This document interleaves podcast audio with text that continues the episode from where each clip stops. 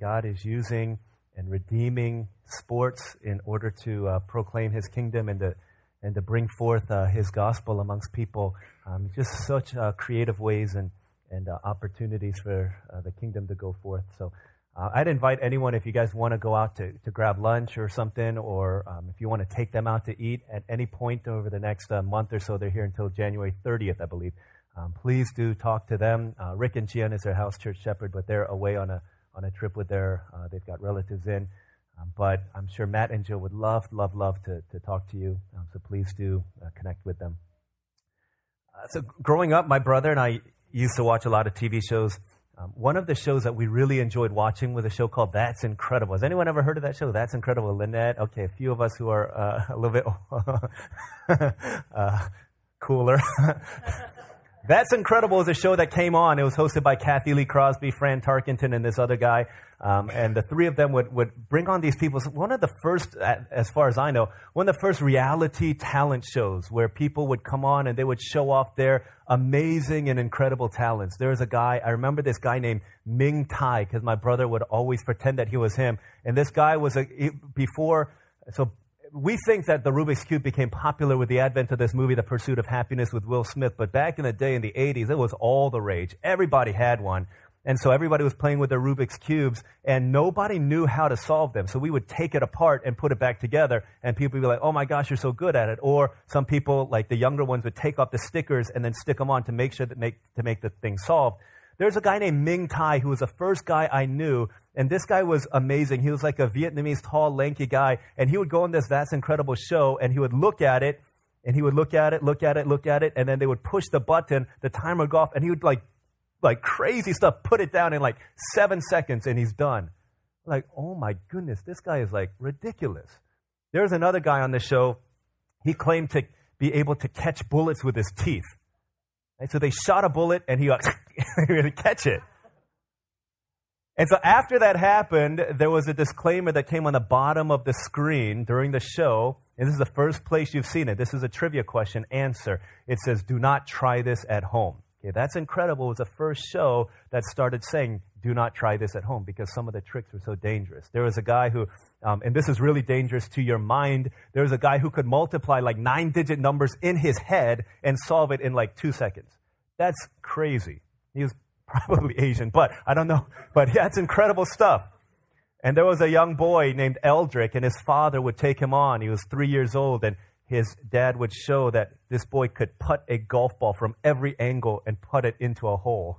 This guy later grew up to be known as Tiger Woods. But the point of the show was they would bring on all of these things in order that we would look at that and say, wow, that is incredible. That is amazing.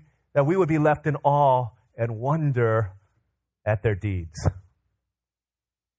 As we begin uh, this year, I want for us to recover the wonder of Jesus to be in awe again and to be amazed again at who he is and what he does and what he came to do so that we would never indeed lose the wonder, the wonder of who he is and all that he's come to do. And so we're going to look for the next few weeks at the miracles of Jesus and to see that they're more than just powerful demonstrations of divine quality, but they're actually teaching us something beyond that. And so today we want to look at the first miraculous sign that Jesus did. It's going to come from John chapter 2. John chapter 2, we're going to read verses 1 through 11. This is the first miracle that Jesus ever did in his earthly ministry. So many of you know that Jesus, for the first part of his life, he was not outwardly doing messianic things, right? He was a carpenter. Good. And he was a carpenter for the first how many years of his life?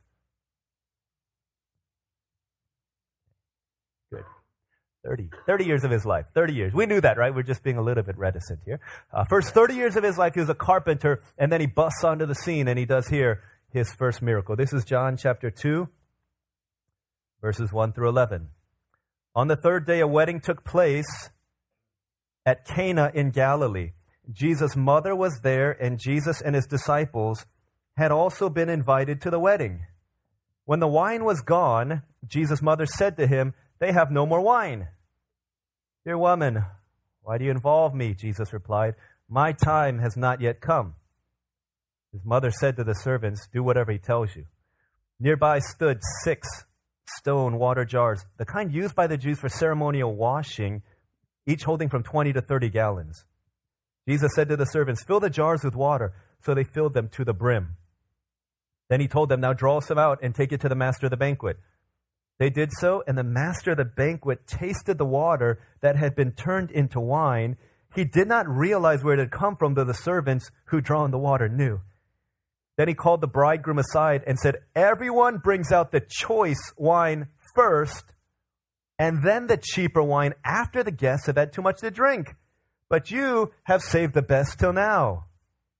This, the first of his miraculous signs, Jesus performed at Cana in Galilee. He thus revealed his glory, and his disciples put their faith in him. This is God's word. that Jesus' first miracle happens at a wedding. Okay, weddings in those days were like the penultimate celebration event. They would oftentimes last up to a week, and the entire village would be invited to this affair. Okay, so the whole village comes. Say we're a village, and uh, Protein is getting married to what's the girl's name you're marrying? Good. So he's marrying uh, Amino, and so they're getting married together. They invite the entire village to come. So here we are. The whole village is out, and we're celebrating. Oh, it's so good. And to a poor podunk village, town in Galilee, like Cana, this is not Alexandria, Egypt. This is not Jerusalem. It's not Rome. This is a tiny little town. They looked forward to weddings because these people were overworked. They were tired. They were heavily taxed. They needed an opportunity to just get away and to celebrate and to have fun and to let loose with friends and family, wine and food. And so Jesus decides that the backdrop of his first miracle was going to be at a wedding in the tiny town of Cana for a people desperately in need of a celebration. You remember, this is John chapter 2. How does John chapter 1 begin? Well, if you just turn back a page, you'll see it says, In the beginning, was the Word. So, any Jewish person reading this, when they hear in the beginning, what are they thinking? What are you thinking? In the beginning, well, your mind would go back to Genesis 1. In the beginning, God created the heavens and the earth. In the beginning was the Word. What John's gospel is telling us is that Jesus is ushering in a new creation. He is recreating the world. When Jesus comes, He is redoing everything that sin has crippled the world in, from its original intent. Right? Everything that was robbed from the world because of sin, Jesus is recreating. And so John is telling us that in the beginning, Jesus is ushering in a whole new world, a new fantastic point of view, if you will, if you're Aladdin fans. So that's what Jesus is doing. Right? So he's bringing in a new creation, and the miracles that he's doing are not suspensions of laws of nature, as people like C.S. Lewis and, uh, and other you know, uh, scholars will say he's not suspending nature, he's using nature and he's accelerating the process. He's all around. Yesterday, as we are driving back from our fasting retreat, we saw a sign for these vineyards where you could taste free wine. All around, water is being turned into wine. But what Jesus does, he does it in a faster way, using these natural processes. He doesn't suspend nature in his miracles, he's accelerating them to restore creation to the way that it was meant to be. So, why then is turning water into wine so important? The first thing that we see here, the first thing, the first message that we see is that Jesus is restoring joy to a world that had lost it. Right? Jesus was restoring to us a joy that was lost. So here are these people, they've come to a wedding, and they're expecting more than anything else, they're expecting to drink wine.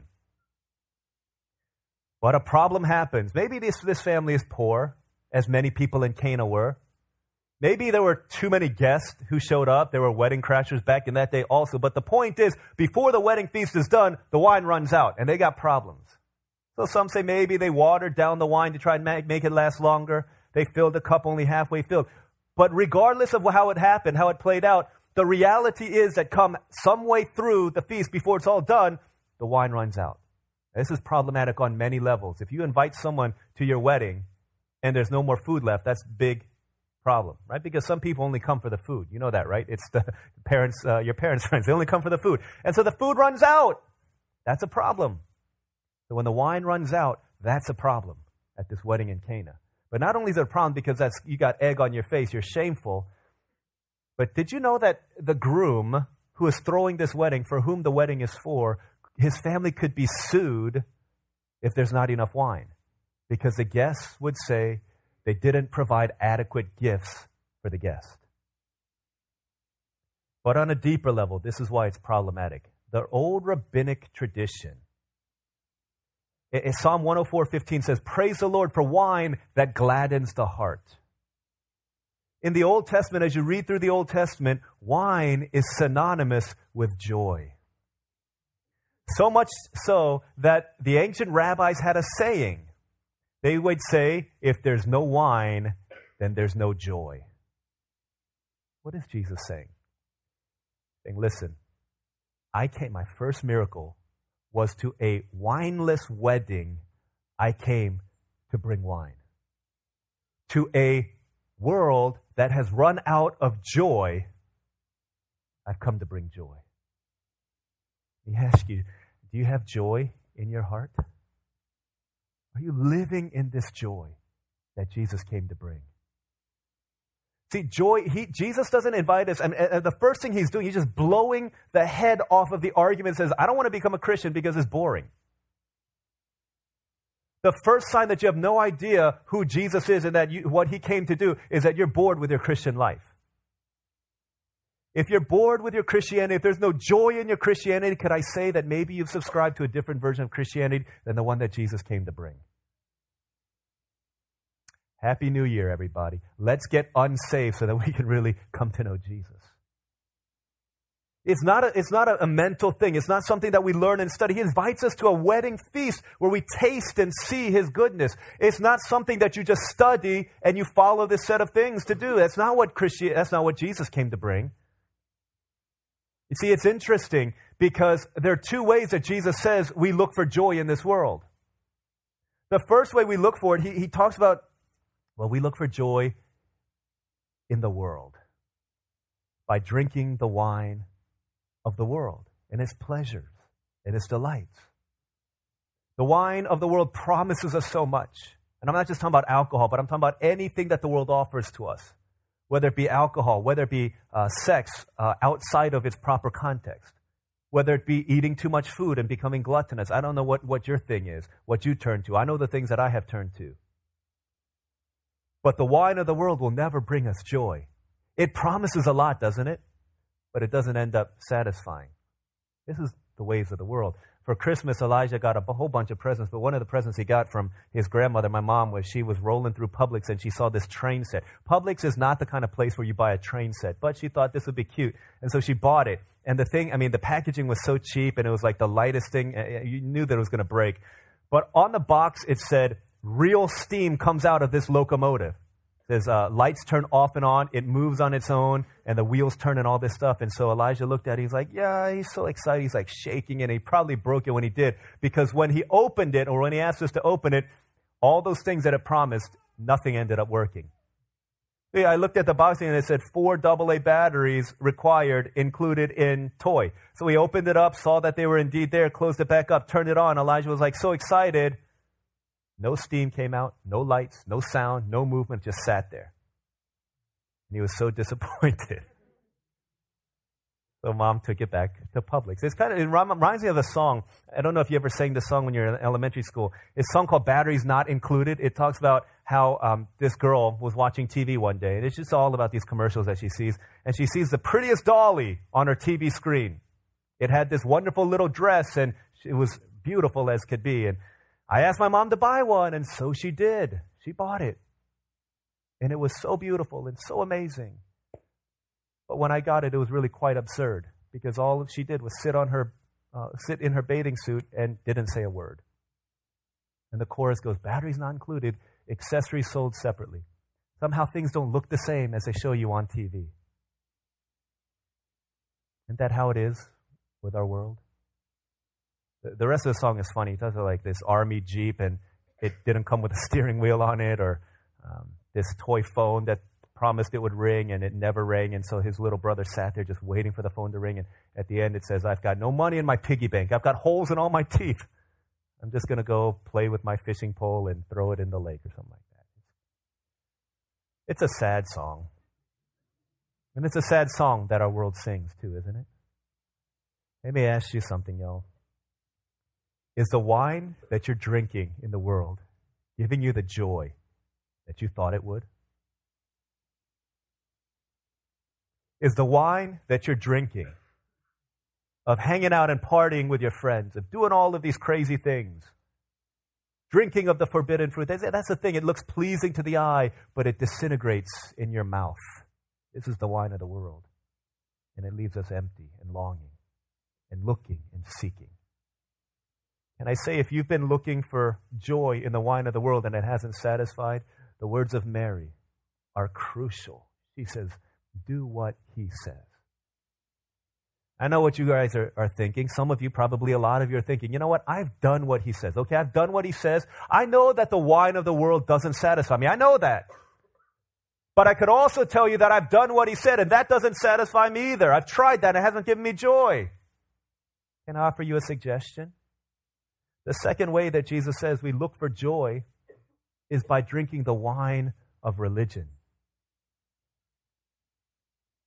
You see, and I'm not talking about religion as what, what we're talking, what we do here. This is uh, the the thing that Jesus came to bring was you've heard this before. It's not a religion; it's a relationship with Him. But a lot of us turn it into a religion of things that we need to do. And when it's just about things that we need to do, then life will be very, very, very boring. Our Christian life will be mundane. There will be no joy. It will be drudgery. It'll feel like pulling teeth coming to church, feel like pulling teeth forgiving people, pulling teeth to obey Jesus. See, Jesus says, okay, take these, uh, verse 6, six water jars used by the Jews for ceremonial washing. What does he say? This is what the religious Jewish people would use. Six big jars. They wouldn't use it for drinking, but 20, 30 gallons, they used it for washing and purifying and cleansing themselves. Jesus is saying, take those old forms of religion that are empty of any joy and fill it and I will bring joy to you. See, a lot of us, we're looking for joy in the wine of mere religion, just doing things, coming to SNF, going to house church, going to Bible study, and there's no joy within our lives. Because to us, Christianity is just about a bunch of things that we need to do. I got to wake up early and pray. I got to wake up and do my quiet time. I got to uh, go feed the homeless. I got to share the gospel. And there's no joy within our hearts. You know how you know someone is religious and not experiencing Jesus and his joy? I'll tell you how. They're very mean, and they look down on other people who are not as religious as them. I tell you a story about a guy that I heard about. There's a man who was in, he was pretty incredible. He had great powers. So he took this woman up to the top of a roof, 20 stories high, and he said, "Watch this." And he jumped off the roof, and he did like all these flips, and then he landed back on top of the building. And the lady was like, Oh my goodness, you are incredible. How did you do that?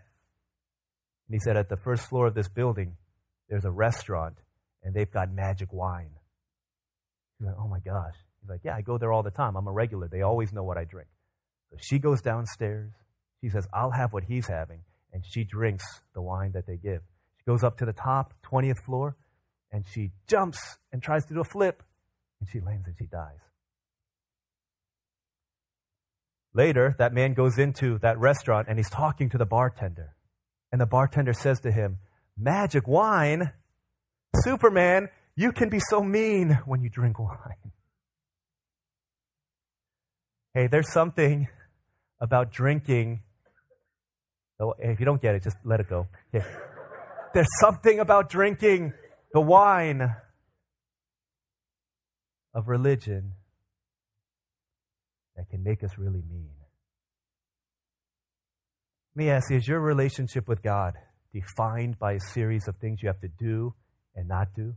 A bunch of rules and regulations to the point that there's no joy in your life? Jesus didn't come to lead you into a religion. He came to lead you into a relationship with Him, a life giving, joy giving relationship with Him. Think about this. If your marriage is your marriage, is your marriage just a set of things that you need to do, or is it a relationship with one you have fallen deeply and madly in love with? So sometimes Olive asks me to do things. She says, Hey, can you uh, wash the socks? Can you fold the laundry? Can you take out the trash? Can you vacuum the floor? Can you empty the dishwasher? She asked me to do these things. If our marriage was just about those things, I would say there's no life in our marriage. That would be the worst marriage ever. It's just a series of dudes, and there'd be no life and no joy in it. But the reason why it is a delight for me to do all those things except vacuum, the reason why I, I, enjoy doing those things is because we have a relationship, because I love her, because she loves me, because we know each other, because we spend time together, because it's not just about all the things. She doesn't say, okay, wake up in the morning, here you go, here's your stuff for today. And I say, okay, great. And I come back home and I sleep. I wake up the next morning, here's your things to do today. I think that's how a lot of us see our relationship with God. What day is it? Wednesday? Oh, I've got to fast today. Oh, I got to go to prayer meeting tonight. Oh, what day is it? Saturday? Oh, I got to go to church. I got SNF. Sunday? Oh, I wish I could sleep in. And when we see our relationship with God as a religion, there will be no joy in it. There'll be no song in it. One of the great mathematicians of uh, history is a guy named Blaise Pascal. And he was always, I mean, he was a, a brilliant, brilliant man. But on one night in 1654, he encountered God in power. And so he writes in his journal, and this was, he, he wrote something down and he pasted it inside of his jacket and he carried it with him for the rest of his life until he died and they found it inside of his jacket. It said something from, to the effect of like from 10.30 at night until 30 minutes past midnight. He said, fire fell down from heaven. He said, The God of the ages has met me, the God of Abraham, Isaac, and Jacob. And this is what he said. This is great. He said, Not the God of the philosophers and the God of the scholars. Not that God. But he's saying the God of Jesus Christ. Right? The true, living, alive, working, joy giving God. And then he said, Joy, joy, joy, tears of joy. Is that your relationship with Jesus? Is there joy in your walk with Him? Is there joy in your relationship with Him? Are you living in that kind of a joy? Or are we simply drinking the wine of religion that gives us the semblance, the outside, the external look, appearance of what Jesus came to offer without offering the joy? The first thing that Jesus came to do was that in a world that had lost its joy, He came to restore it. The second thing that Jesus does is that Jesus offers hope. And you got to get this. You got to get this. Jesus offers hope that today will be the worst day of the rest of your life. Wow, that doesn't sound very good, but let's uh, follow here with me. Uh, in in uh, August, I think in August, sometime this summer, uh, one of our harvesters, Hong, got married in Virginia. So a good number of us went up there. And during the wedding ceremony, as I was talking to Hong and, and Stephanie, um, I, I shared from this passage, and I said to them, as great as today is, this is something that Francis Chan says, as great as today is, my prayer is that today would be the worst day of the rest of your life. Why? Because the way that it is with Jesus is that it only gets better and better and better as the days go on. Have you experienced this to be true? Because that's not the way it is in the world. That's not the way it is in the world. The world promises a lot, and it gives you the pleasure up front, but then you have to pay for it for a long time afterwards. It's like using a credit card buy now, receive now, and you pay later. The person who's just been captivated with a love of money. That first paycheck that comes in is sweet. That second one may be sweet. The third one may be sweet, but from there it just gets worse and worse and worse. Why? Because the more you have, the more you want. And the more you want, the more you stress. And the more you stress, the more anxious you get about it. The more worried you get about all the stuff that you have. You ask anybody who's fallen in love with money, and they'll tell you how much. You ask them, how much more do you want? And they'll tell you just a little bit more. it's a never ending, never satisfying cycle. It's good up front, but it gets worse and worse and worse. Same thing with those who've tasted the forbidden fruit of Ill- illegitimate, illicit sex.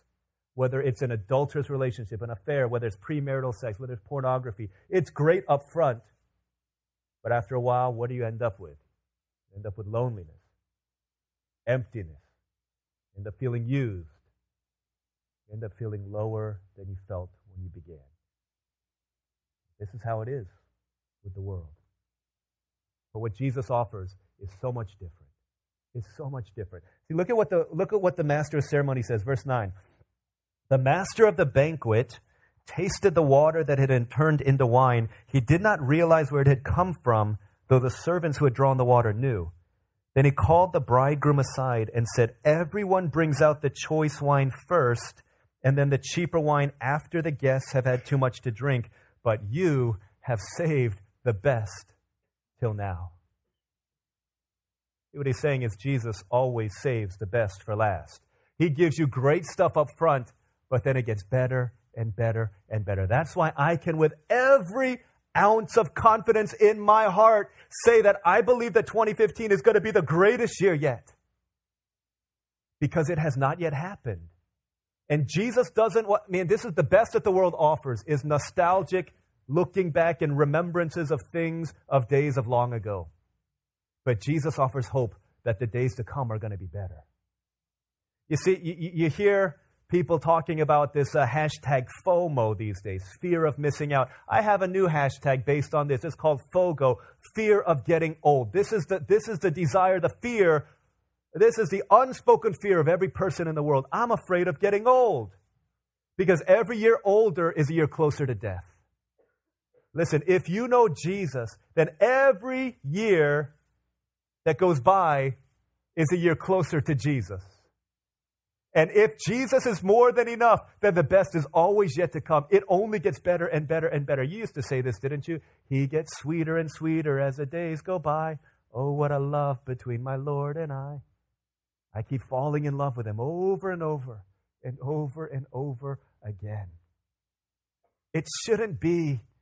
It shouldn't be that our glory days with Jesus are in our rearview mirror. It should always be ahead of us. We have hope that tomorrow is going to be a better day. We began, a, a bunch of us began this year at our praying and fasting retreat, uh, January 1st through the 3rd. We spent the first three days just seeking God, and um, I was so uh, deeply filled with, uh, with just uh, hope and excitement and encouragement. And many of our people were saying the same thing. Just praying and seeking the Lord, recounting all of the answered prayers of this past year. And that building up faith for more of God in the year to come. And so as we're praying about these things and sharing these things, just filling my heart with hope and with excitement. I came back home and I was uh, kind of tired, so I took a nap and I woke up and I was working on stuff for today. And as I was typing at about 8 o'clock, my computer shut down on me.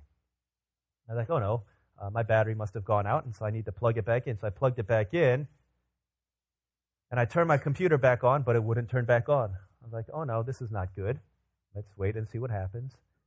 So if you have a Mac, you know that when you plug in the charger, it's orange until it fully charges, then it turns green. The problem with mine was that it was green even though there was no charge in the battery.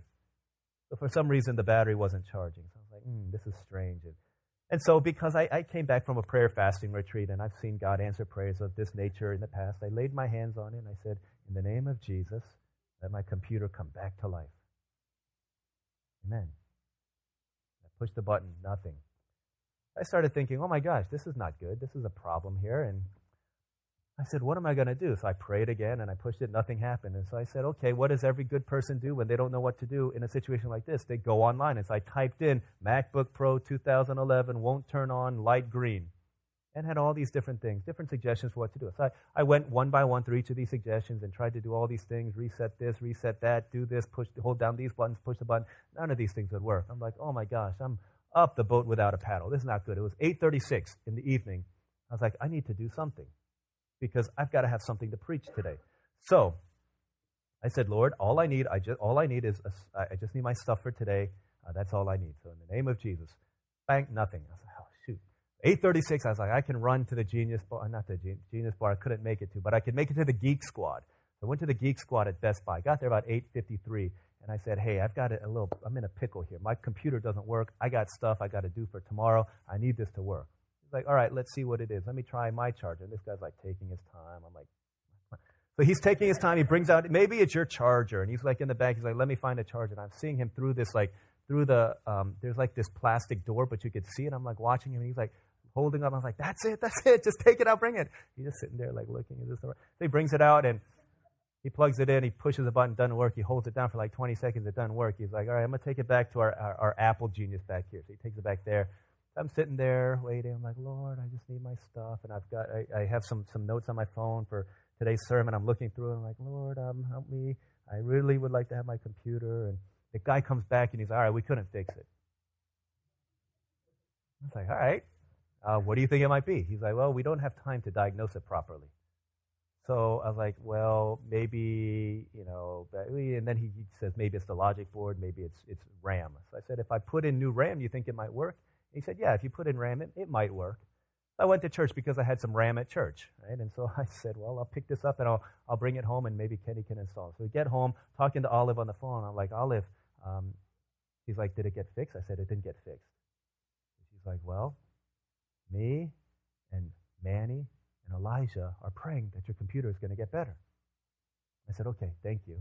I'll see you at home. I the phone, got home, got home, uh, got in the door. My mom was sitting there on her computer typing. She's like, did it get fixed? I said, no, it didn't. She's like, oh, man, we've all been praying. I was like, all right, well, I don't know what I'm going to do. So uh, I could borrow Olivia's computer and I could start working on that. So I sat down and just for the heck of it, Lord, in the name of Jesus, turn on, pushed it, and it started making a noise. There's no battery in it. There no charge in it, but it started making a noise. I was like, interesting. So I plugged it in. Said, Jesus, okay, pull through because your people need to get fed tomorrow. Push the button, and it turned on. I like, praise the Lord. As I, I had this, uh, been having some text conversations with some of the guys there, and I told them, hey, it came on, and you know, Geek Squad couldn't do it, but God could do it, and yeah, we're praising God. And and uh, Daniel texted me, and he's like, um, what did he say? He said, another prayer answered. The dead resurrected to life. and as I was uh, typing away, I was thinking about that, and I thought this morning, I got into my office and I was praying about um, this, about us, and about this, and it felt like God was saying, listen, this is only January 3rd. There are far greater things that you need to be expecting. That I don't want to be satisfied with dead computers coming back to life. You believe that this will be a year we see more dead people come to life? I don't want to be satisfied with saving a file. What if we dreamed and really believed that God wanted to save lives and save souls? And I believe with all of my heart that part of the reason God allowed all that to happen, especially on a it always happens on a Saturday night when I'm most busy. It always happens then. God is saying you guys got to go back to that place and expect and to pray and to believe because the best is always yet to come for the people of God. It's always ahead of us. Always ahead of us. It's like going to a restaurant. You go to a restaurant they sit down, and for most guys, we don't like bread. They give you bread. I don't like bread. Just try it. Just try it. Okay, I'll try it. Oh my gosh, this is like cheesy red lobster bread. This is amazing bread. Holy cow, would you like some more bread? Yes, I'd like some more bread. Bring it up. So we're eating this bread, and all of a sudden, they're bringing salad. Oh, salad. I don't like salad. But this salad is unlike any other salad. It's got bacon in it. It's like the best salad you've ever had in your life. Hey, take away the bread. This salad is amazing. Would you like some more salad? Yes, I'd like some more salad, more bacon on it, please. Well, wait, we've got our appetizer comes out, and you're like, I didn't want to ruin my appetite, but this is the greatest appetizer ever. And you're eating and you want more of it. And all of a sudden, the steak and lobster come out something unlike anything you've ever tasted before. It is so good. And just as you're about to push back and say, Thank you very much, I'm ready to go, they say, Wait, wait, wait, I hope you save room for dessert because that's what everyone comes here for. And they bring out this amazing Captain Jack's buried treasure. And you're like, Oh my gosh, this is like so beautiful. Why would we stop with the bread when all of these other things are waiting for us? Jesus says, Listen, the best wine is yet to come. You haven't even begun to see. You ain't seen nothing yet. It's only the 4th of January. You ain't seen nothing yet. Do you believe that greater things are yet to come? That this is our God. He doesn't give you good stuff up front and say, oops, I forgot to save some for 180 gallons of overflowing wine when there was nothing before. And he doesn't just dole out a little bit here and there. Oh, sorry, I didn't have enough. I gave, I gave too much to protein. I don't have enough for you, Keishla. He says, no, it's in abundance. There's 12 baskets left over. There's all this left. It's, it's an abundant overflow. There's so much more that God wants to do. He's only just begun. And then the last thing that we see, last thing that we see, this was what makes Jesus all the more amazing to me that Jesus' first miracle, the beginning of the end for him. All this begins, verse 2. Verse 3 When the wine was gone, Jesus' mother said to him, They have no more wine. And Jesus responds, kind of in a strange way Dear woman, why do you involve me? My time has not yet come. Mother kind of brushes that off and says, He's going to do it. Just do whatever he tells you. So, what is Jesus saying? Why does he say, dear woman? Have you ever called your mom that? Hey, hey, hey, hey, hey, Stephanie, come here. Hey, hey, hey, John, come here, come here. Dear woman, what is it? And how would she respond? What does Jesus say? That's not very nice, is it? What is Jesus saying? Well, in one sense, he doesn't call her mother, calls her dear woman. I think there's a couple things going on here. One, he realizes that there is a new kind of a relationship that is beginning here. He's saying familial ties will no longer be the basis upon which you ask and receive from me. It's not by family anymore, it's by faith that you can ask and you will receive. So Jesus is saying there's a new relationship that's coming into play here. The other thing, when you hear this word woman, way back in Genesis chapter 3, verse 15, God gave a promise to the first people, Adam and Eve. He said, after they had sinned, He said, A curse is going to come, but check this out, serpent. From you a seed is going to come, and from you, woman, a seed is going to come. And one day, the seed of the serpent is going to strike the heel of the seed of the woman, and the seed of the woman is going to crush the serpent's head. Jesus is saying, You are the woman. And I am the seed that's going to crush the head of the serpent.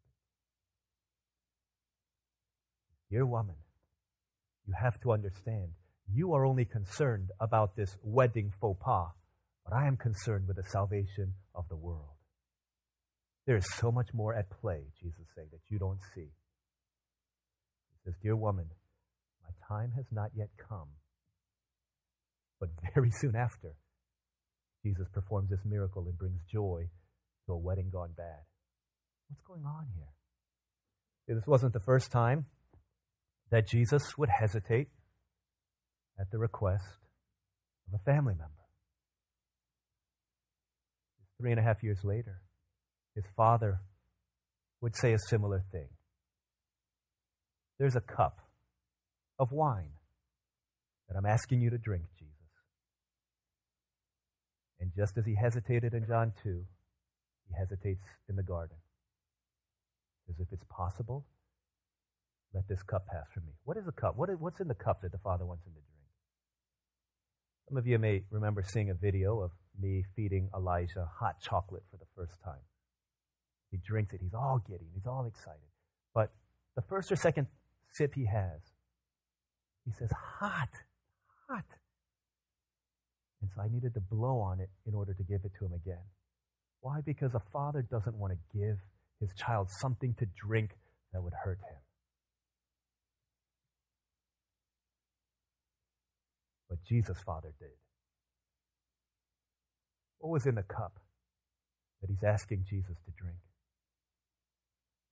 It was a cup, the fiery cup of the wrath, of the anger, of the judgment, of the justice of God over your sins, over my sins over the rape, over the murder, over the terrorism, over the pornography, over the theft, over all of the sins that have ever been committed, concentrated into one cup of wrath. The cup that the Old Testament prophet says causes men to stumble in such a way that when Jesus drinks of it,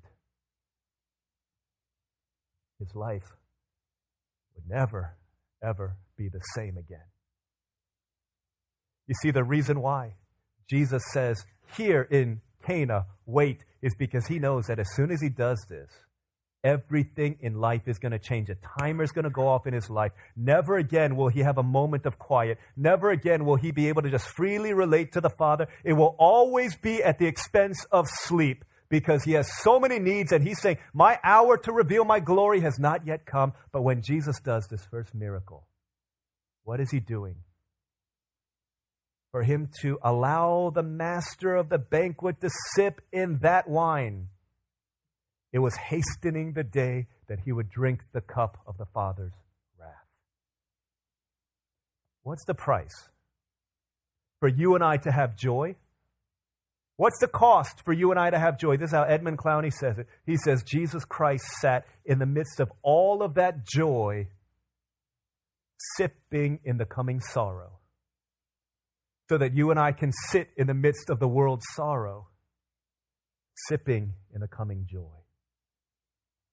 Whenever Jesus says my time in John's gospel nine times, it's always talking about the hour of his death. See, the only way we could have joy is because Jesus had to die. The only way that we could have joy is because Jesus had to lose it at the cross. And he did it so undeserving, but he did it for us.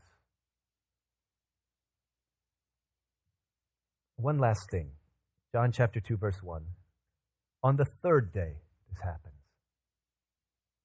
John wants us to always see this in light of the third day that Jesus would die and he would drink the cup of wrath, but he would rise again as a sign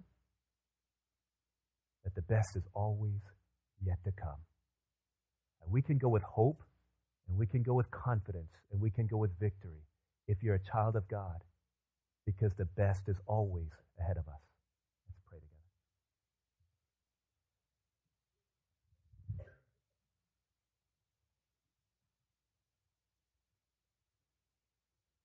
Do you know this joy that Jesus came to bring to the world?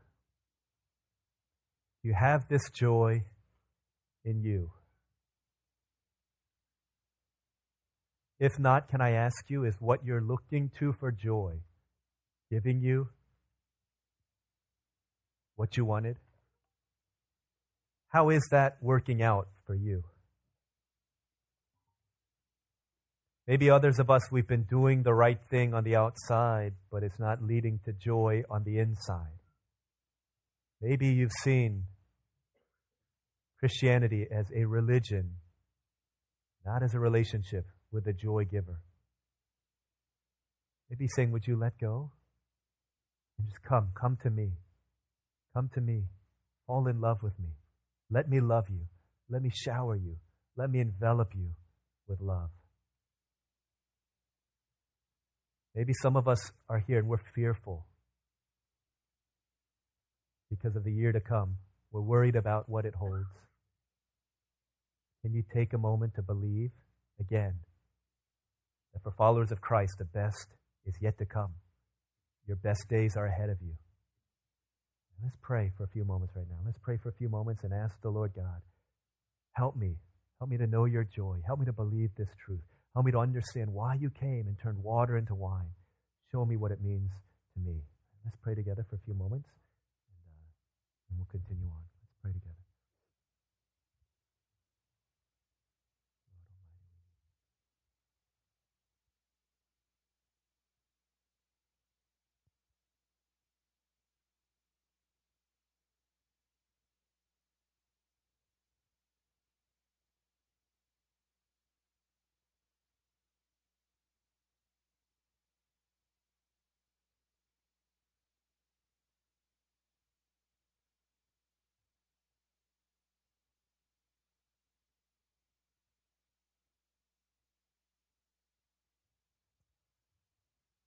The price was already paid for you to have joy. Price was already paid for us to have joy. Why pay another price seeking joy that does not last in the world? Would we surrender? Could you surrender? Would you dare to surrender? Believe Jesus, what he says. Let's take a moment before we come to the table of grace. Let's confess any sins before the Lord right now.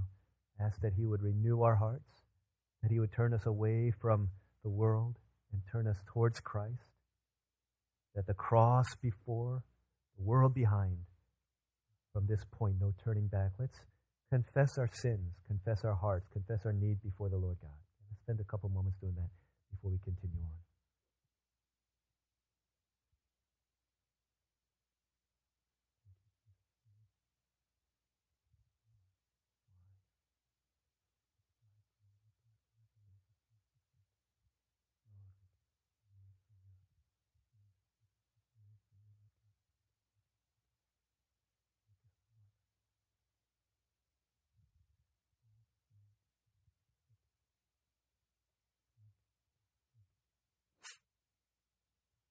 Father in heaven, we thank you